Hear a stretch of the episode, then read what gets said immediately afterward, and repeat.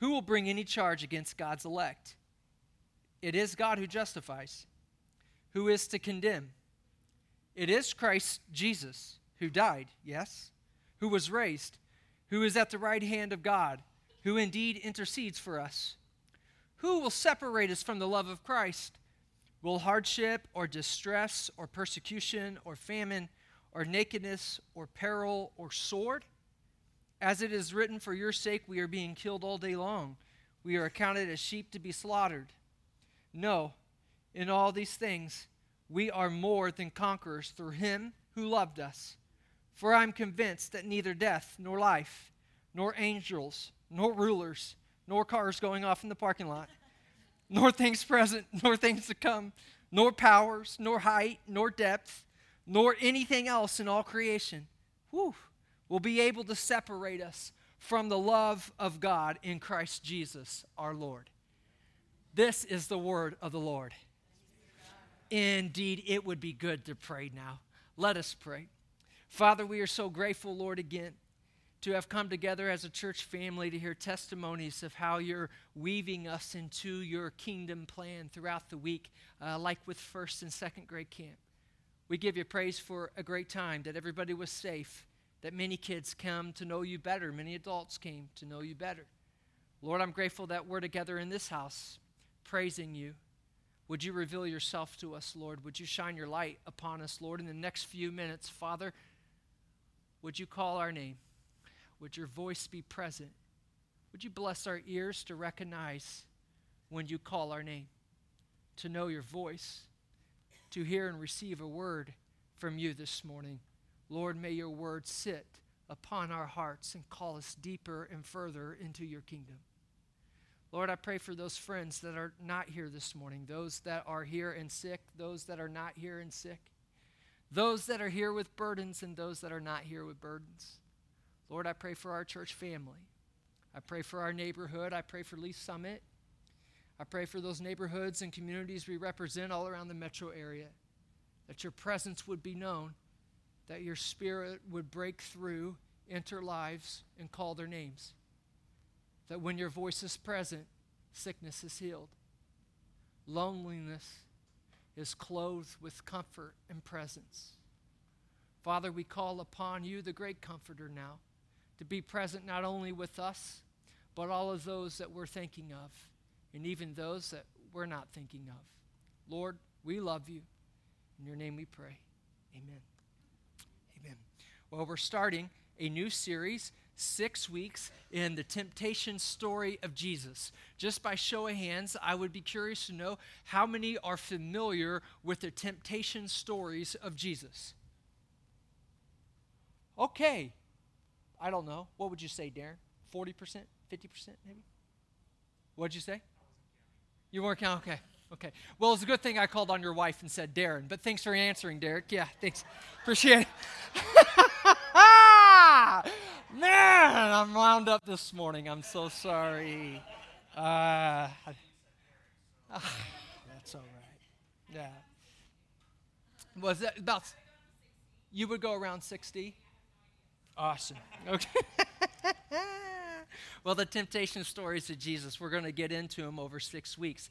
Starting first, though, with what happens before the temptation stories. But each week, we are going to read the totality of this story. And I am going to try to do my best to catch us up each week because I know not all of us will be present each week, but we'll try to do a quick review so that on the Sundays that you might miss, you can follow along. I'm finding great power in these stories. And so this morning, I want to go right back to Scripture and I want to read this morning the temptation story of Jesus for us. So if you're not familiar, you will be familiar in just a second. It's found in Luke chapter 4. It'll be up on the screens if you like to participate in that way. Jesus full of the Holy Spirit, returned from the Jordan and was led by the Spirit in the wilderness, where for 40 days he was tempted by the devil. He ate nothing at all during those days. And when they were over, he was famished. The devil said to him, If you are the Son of God, command this stone to become a loaf of bread. And Jesus answered him, It is written, one does not live by bread alone. Then the devil led him up and showed him in an instant all the kingdoms of the world. And the devil said to him, To you I will give their glory and all this authority, for it has been given over to me, and I give it to anyone I please. If you then will worship me, it will all be yours. And Jesus answered him, It is written, Worship the Lord your God and serve only him.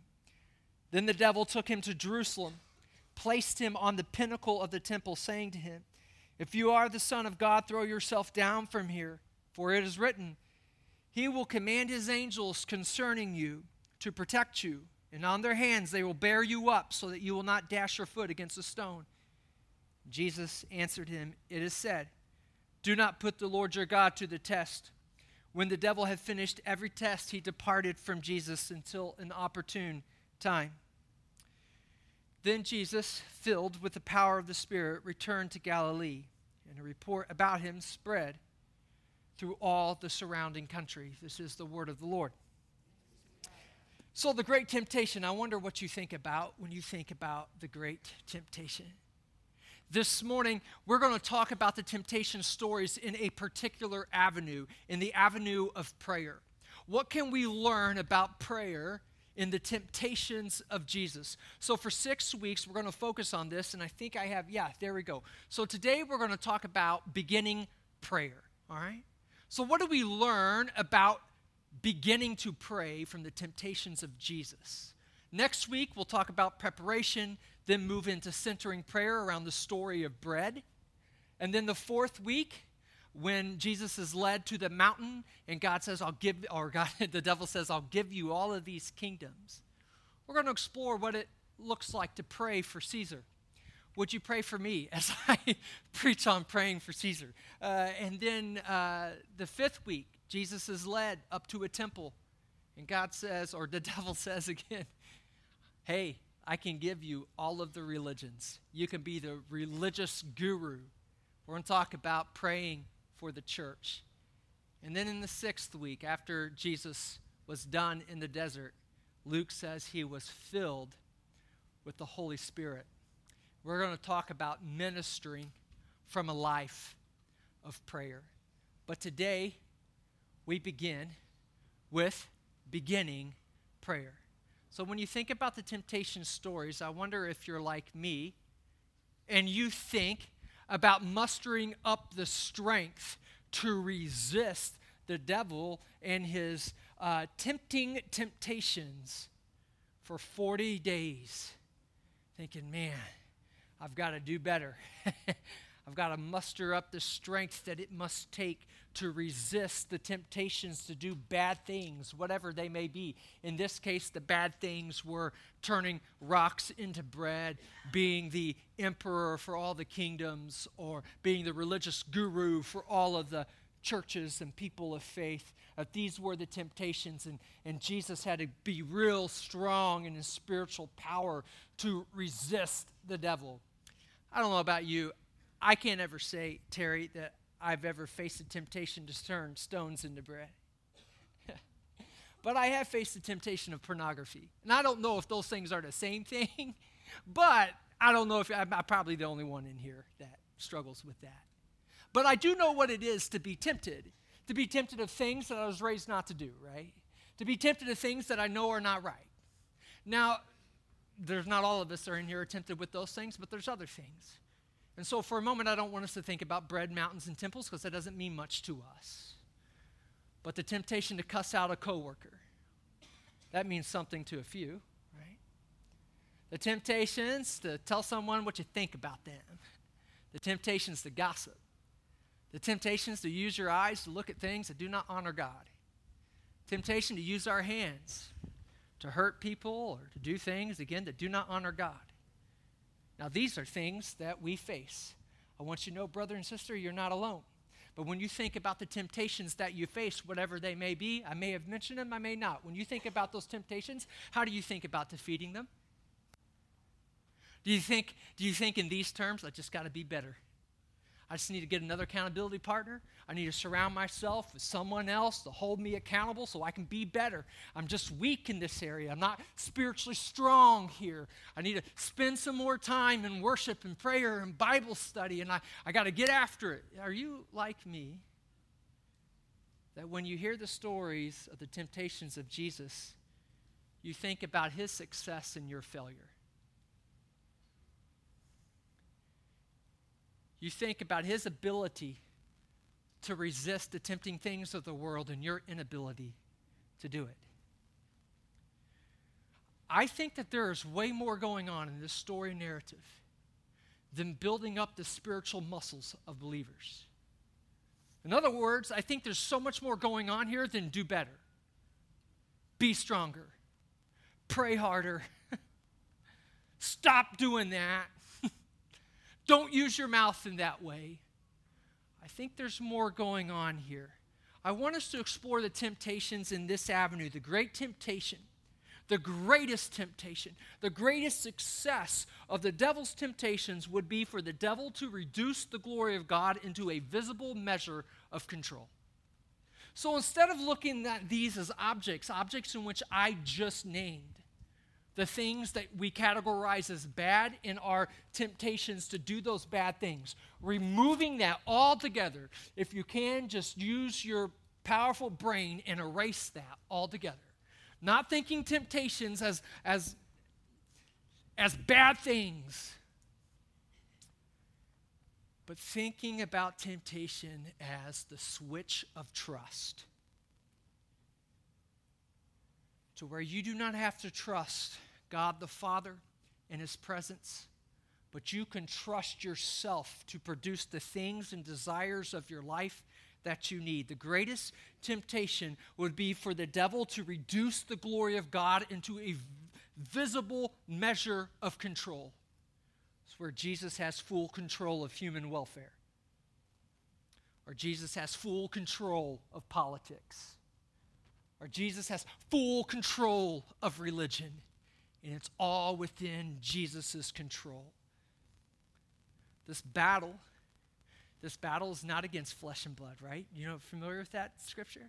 But against the powers and spirits, or powers and spirits and principalities of the darkness. The battle, in other words, is cosmic. Oh, yeah. Let's think big here, right? If this was, if this was, if the Bible, if the Bible stories were all scientific, it would rip the mystery right out of them. Man, the Bible stories and the life of Jesus is absolutely fantastic and it's absolutely cosmic. This battle happening here in the desert is a battle of cosmic proportions. Something, something is trying to be decided here. And it's not just the physical strength of Jesus to resist bad things Something else is happening here. What's at stake?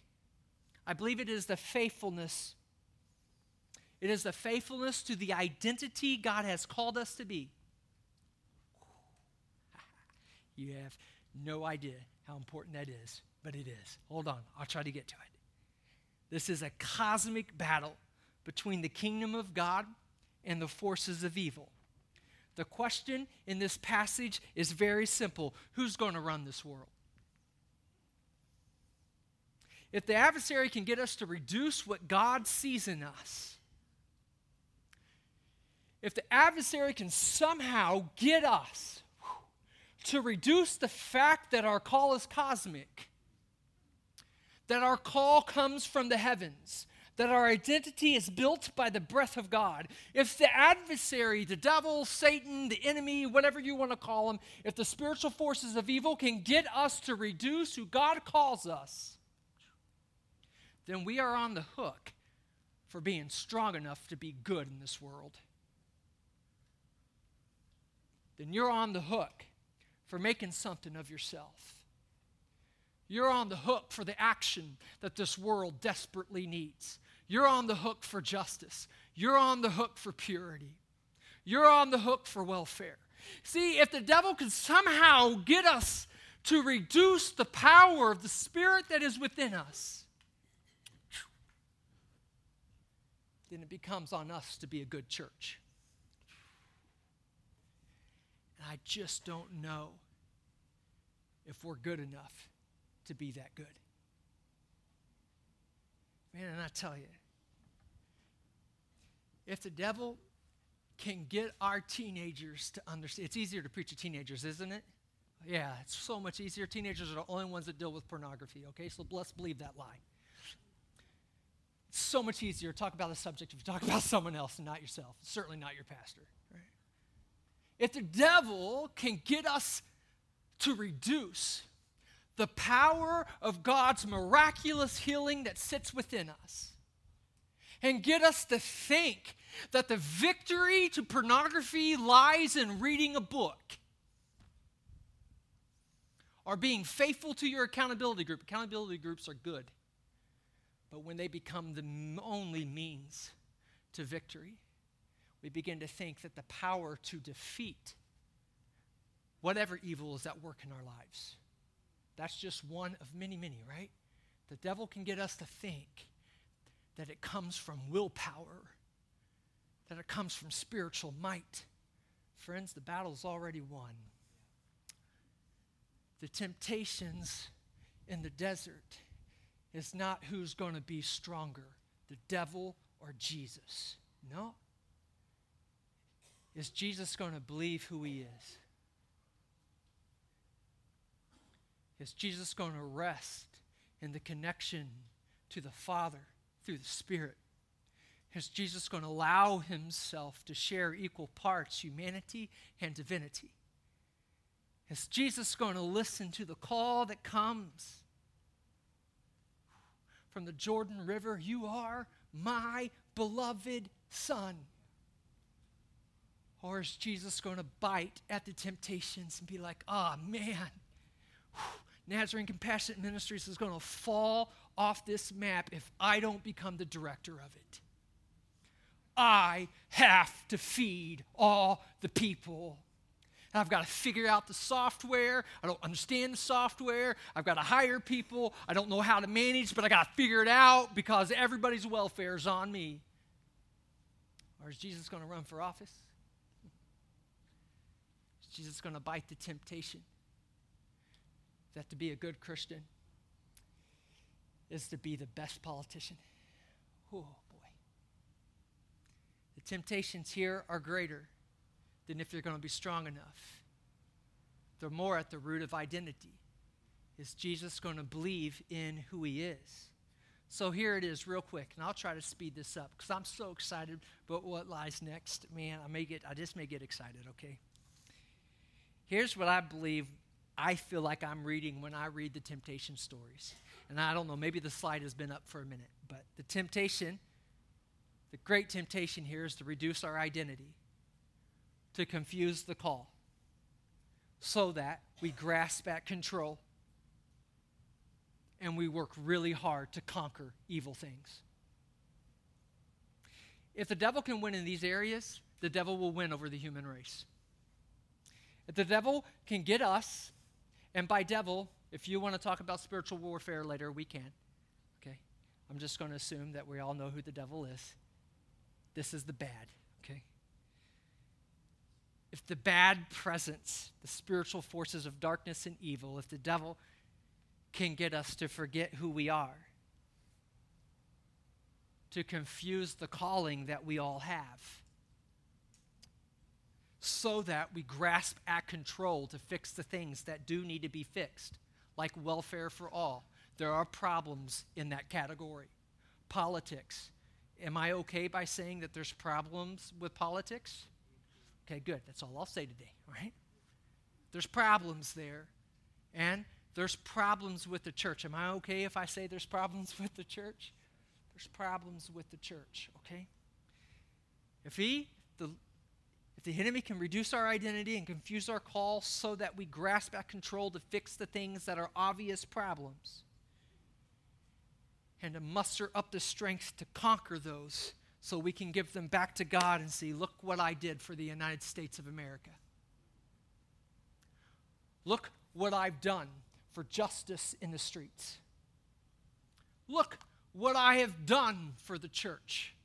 Are you not so proud of me? The temptation is to carry the weight of the call upon your ability to perform. That's a weight that will kill every single one of us. It will kill you.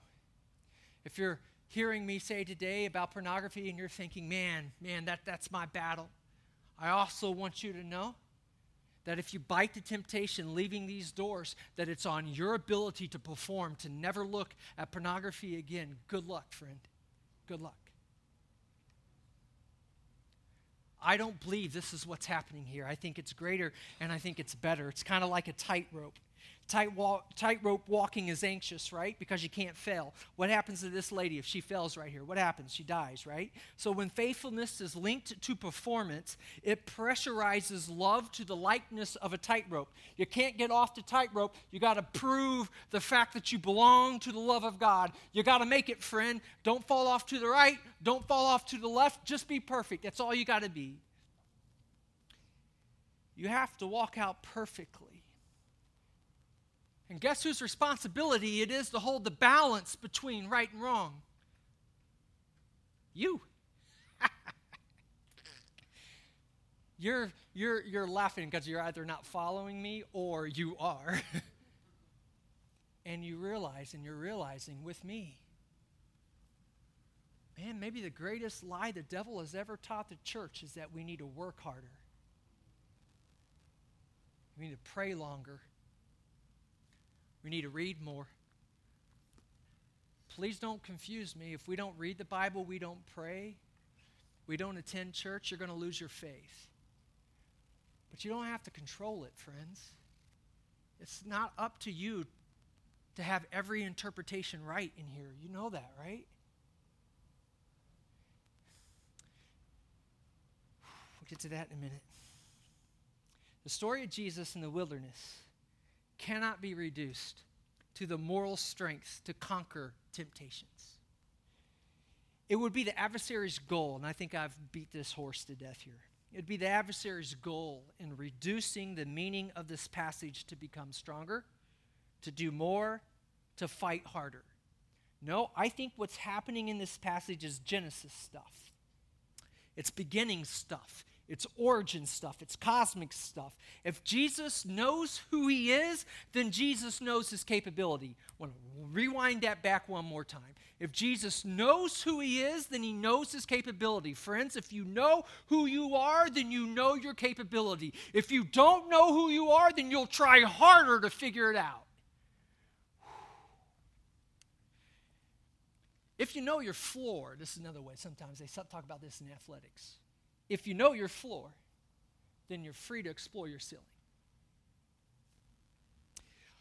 This passage actually doesn't start in Luke 4. It can be argued that this passage starts in the very beginning of Luke and is woven together with the story of incarnation and Jesus' birth in the manger. But I really want to pick up this story in Luke chapter 3, verses 21 and 22. I want to say that this story begins at the Jordan River.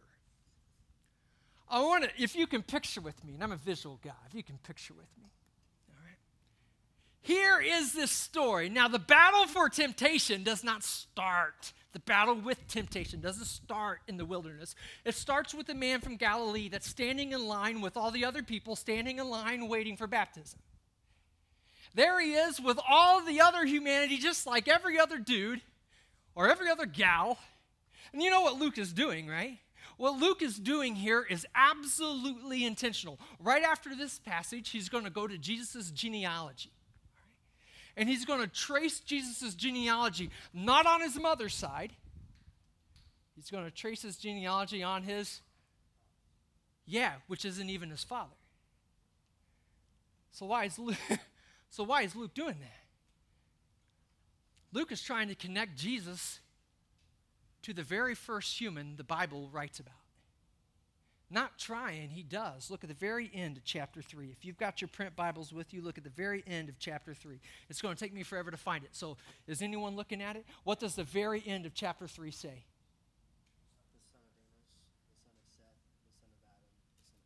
The son of Adam, the son of God. So Luke is connecting Jesus to who? to the first human being, to Adam. Standing in line with everyone else awaiting baptism, Jesus is just like every other human being. Oh, so Luke's Christology here, the study of the person of Christ, is that Jesus is physically in flesh, the Son of humanity. So we, here he is as a human being. Do you think he knows it in Luke? Do you think Jesus knows it? Or do you think his journey of sonship was developing all along in the temple? His mom and dad lost him. It's been several days. They go back to the temple. And the only answer that this arrogant 12 year old can say to his earthly dad there's adopted parents in here. Can you imagine your adopted kid saying this to you? I had to be in my father's house, Joseph. Boom! That was the day the Son of Man got slapped. Yeah. You think he was just figuring it out, right? Like, man, my heart longs. Do you think he actually knew? Or do you think in, in, in the moment of flesh that God allowed him to be so much like the Son of Man that he took on everything it meant to be human. And So here he is standing in line. I wonder if he's still figuring it out that he's a little bit different than just a normal human being. And then he's baptized. Luke says that at the beginning of Jesus' ministry, meaning that the baptism started it for him, here is the beginning of Jesus' ministry. It starts at what? the voice of God. Cosmic scene, right?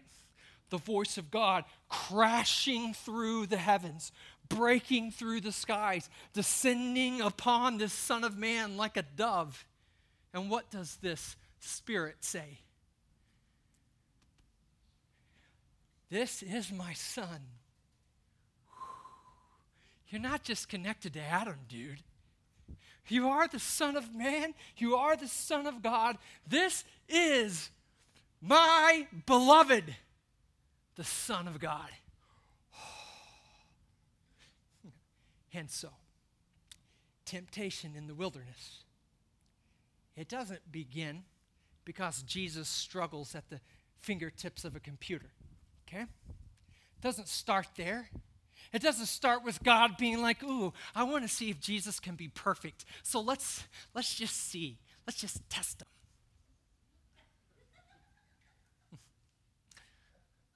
no.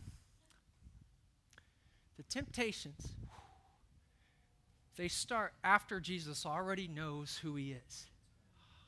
Come on.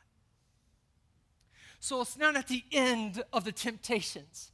It's not at the end, emerging from the desert saying, Ha ha, I have shown humanity that I will never look at pornography. No. He doesn't emerge saying the three greatest temptations of power and control humanity has ever known politics, church, and social justice. He doesn't emerge from the greatest temptations humanity has ever known saying, Look, Father, you happy? I proved myself. Am I the Son of God now? No, he enters the wilderness, formed and shaped and called.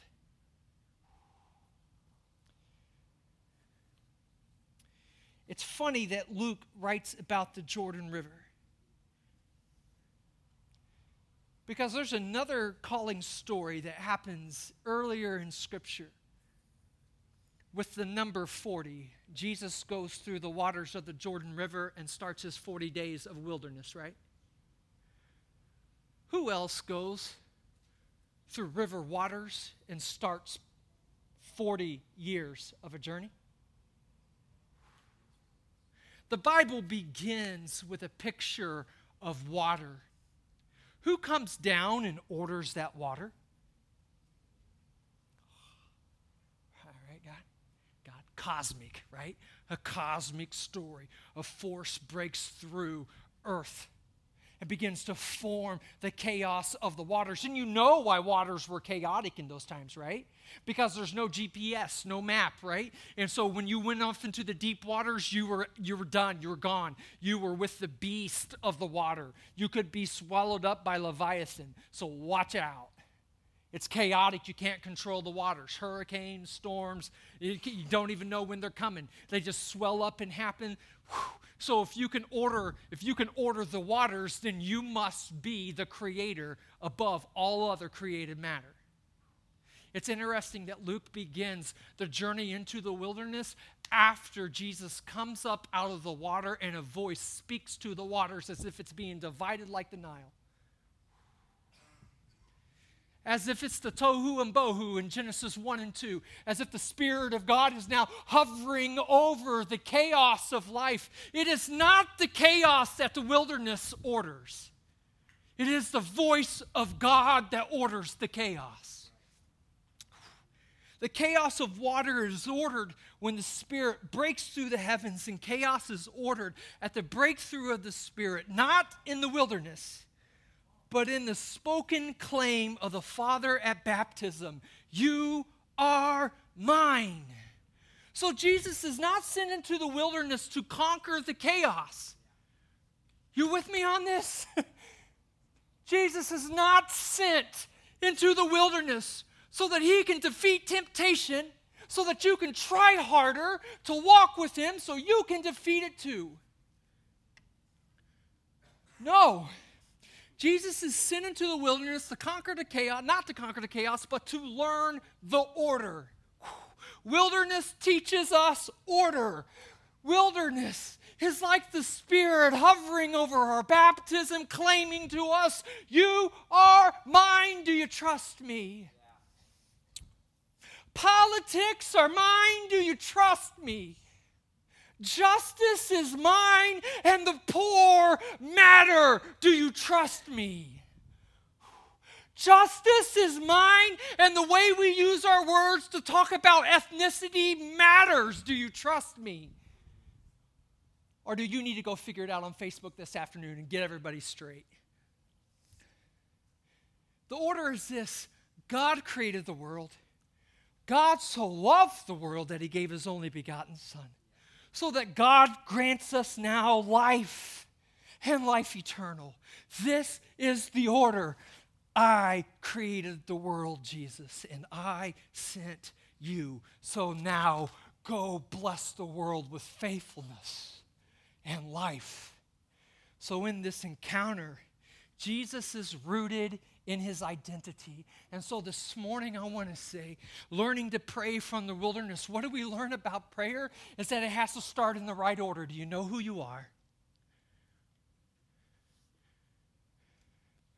Are you praying to God to make you something? God, can you just make me stronger? I failed today. I just need to be stronger. God, would you forgive me? Do you know who you are? I don't think you need to remind God. So let me just go a little bit further. Jesus is rooted in his identity. He is Son of God, he is Son of Adam. The Messiah is linked to humanity from its very origin Adam. Then Jesus is led to the very place Adam's race could not conquer. Adam's race could not conquer the wilderness because Adam's race could not settle their identity what happened to the Israelites in the wilderness. They constantly wondered if who they were, right? It's funny that Jesus is sent to the very same place that the Israelites could not do. Jesus is sent, not so he can be spiritually strong, but so he can decide once and for all who humanity, excuse me, who humanity belongs to. Identity is ordered in Jesus the Christ, who, though tempted, never wavered in obedience. He never wavered in faithfulness. He never wavered in love. He was free to rise and ascend to the call of God. In Christ, we are more than conquerors of adversity. Romans chapter 8, I read it earlier. We are more than conquerors we are sons of God with whom we are baptized into the family of the Father, the Son, and the Holy Spirit. So now we are free to ascend to the worthiness of our call. No more tightropes. Our purpose is to grow in the image God created in us, in the love that God has placed us, in the freedom that God has granted us. The point isn't to be spiritually strong, but to trust in the breakthrough of the Spirit. Oh, friends, do you trust? that God is breaking, has broke through the chaos of your life and has already ordered it and is calling you to accept that order that He is in control.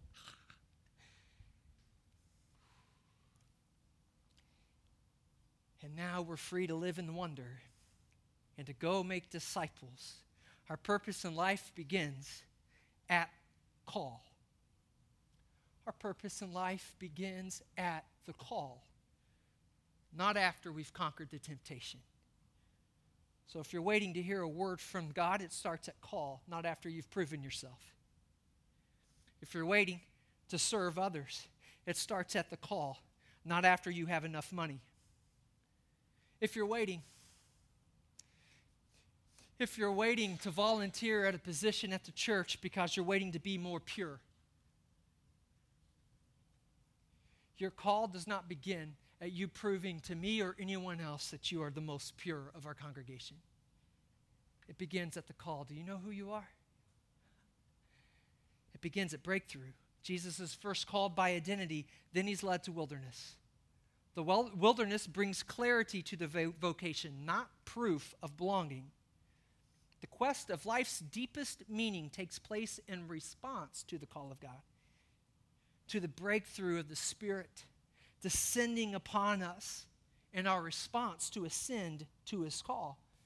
So I just, Caleb, you can come. This is an important phrase to me this week. It's not about falling, friends, it's about rising. So I want to give you a different image. It's not about tightrope, right? Make sure you prove yourself now. Be strong, get stronger.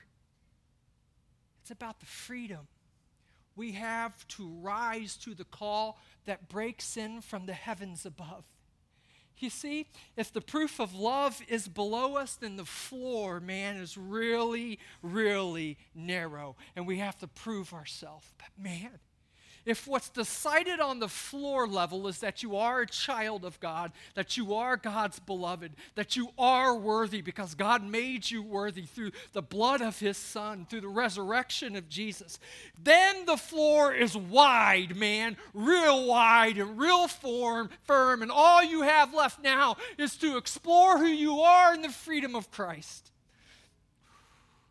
Our journey with Jesus is not like a tightrope. Man, this is good news, friends.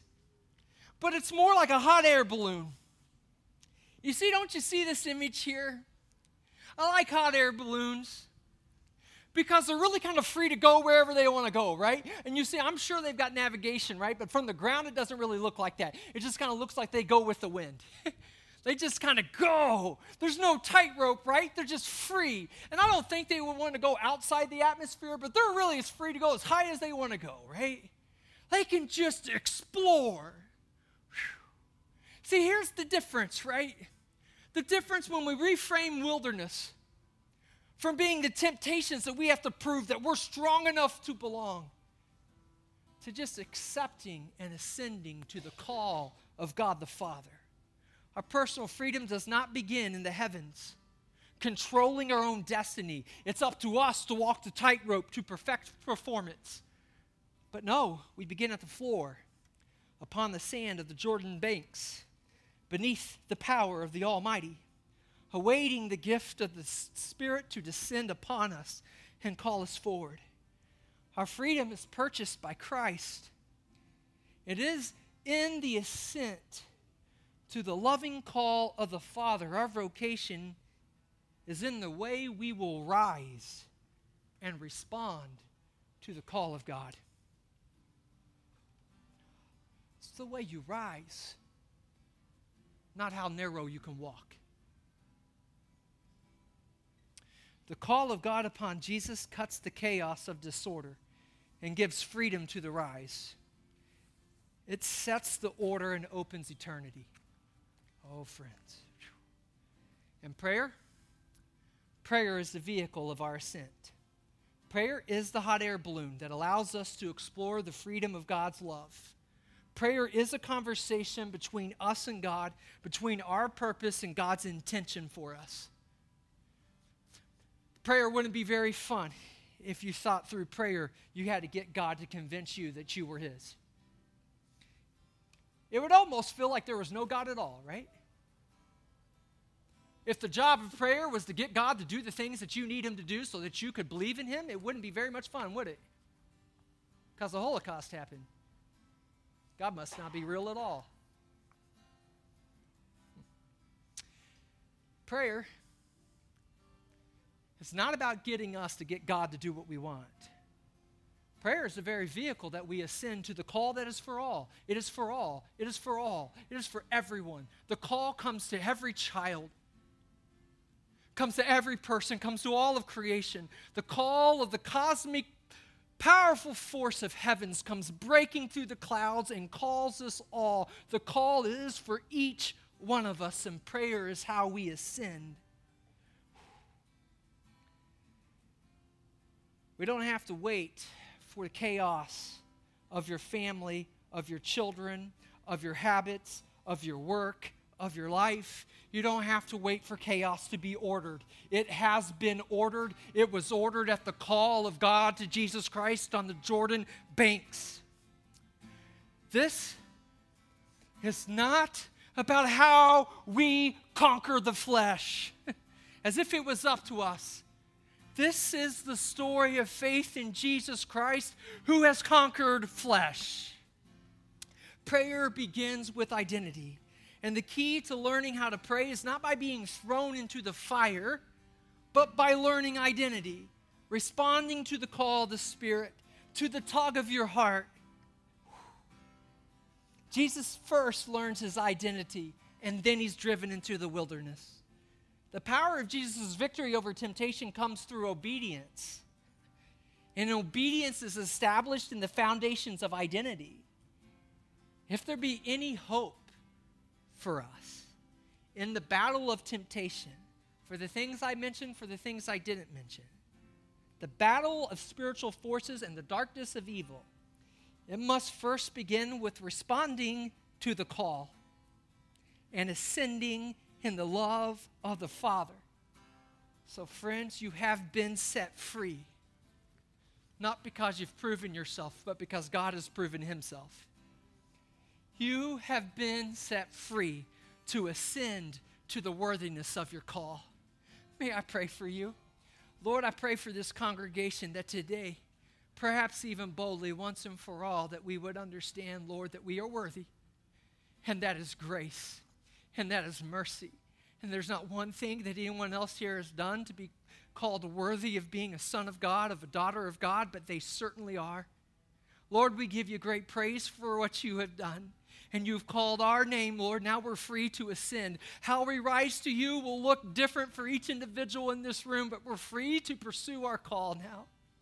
Oh God, I pray, Lord, that as we pray throughout the rest of this week, that we pray to a father as a son, that we pray to the Father as a daughter, that we pray to you as one that belongs, not one trying to force their way in.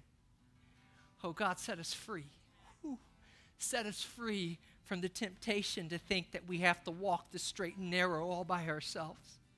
Instead, give us the joy, the joy, the joy, the joy that comes with ascending to you in whatever path you would call us.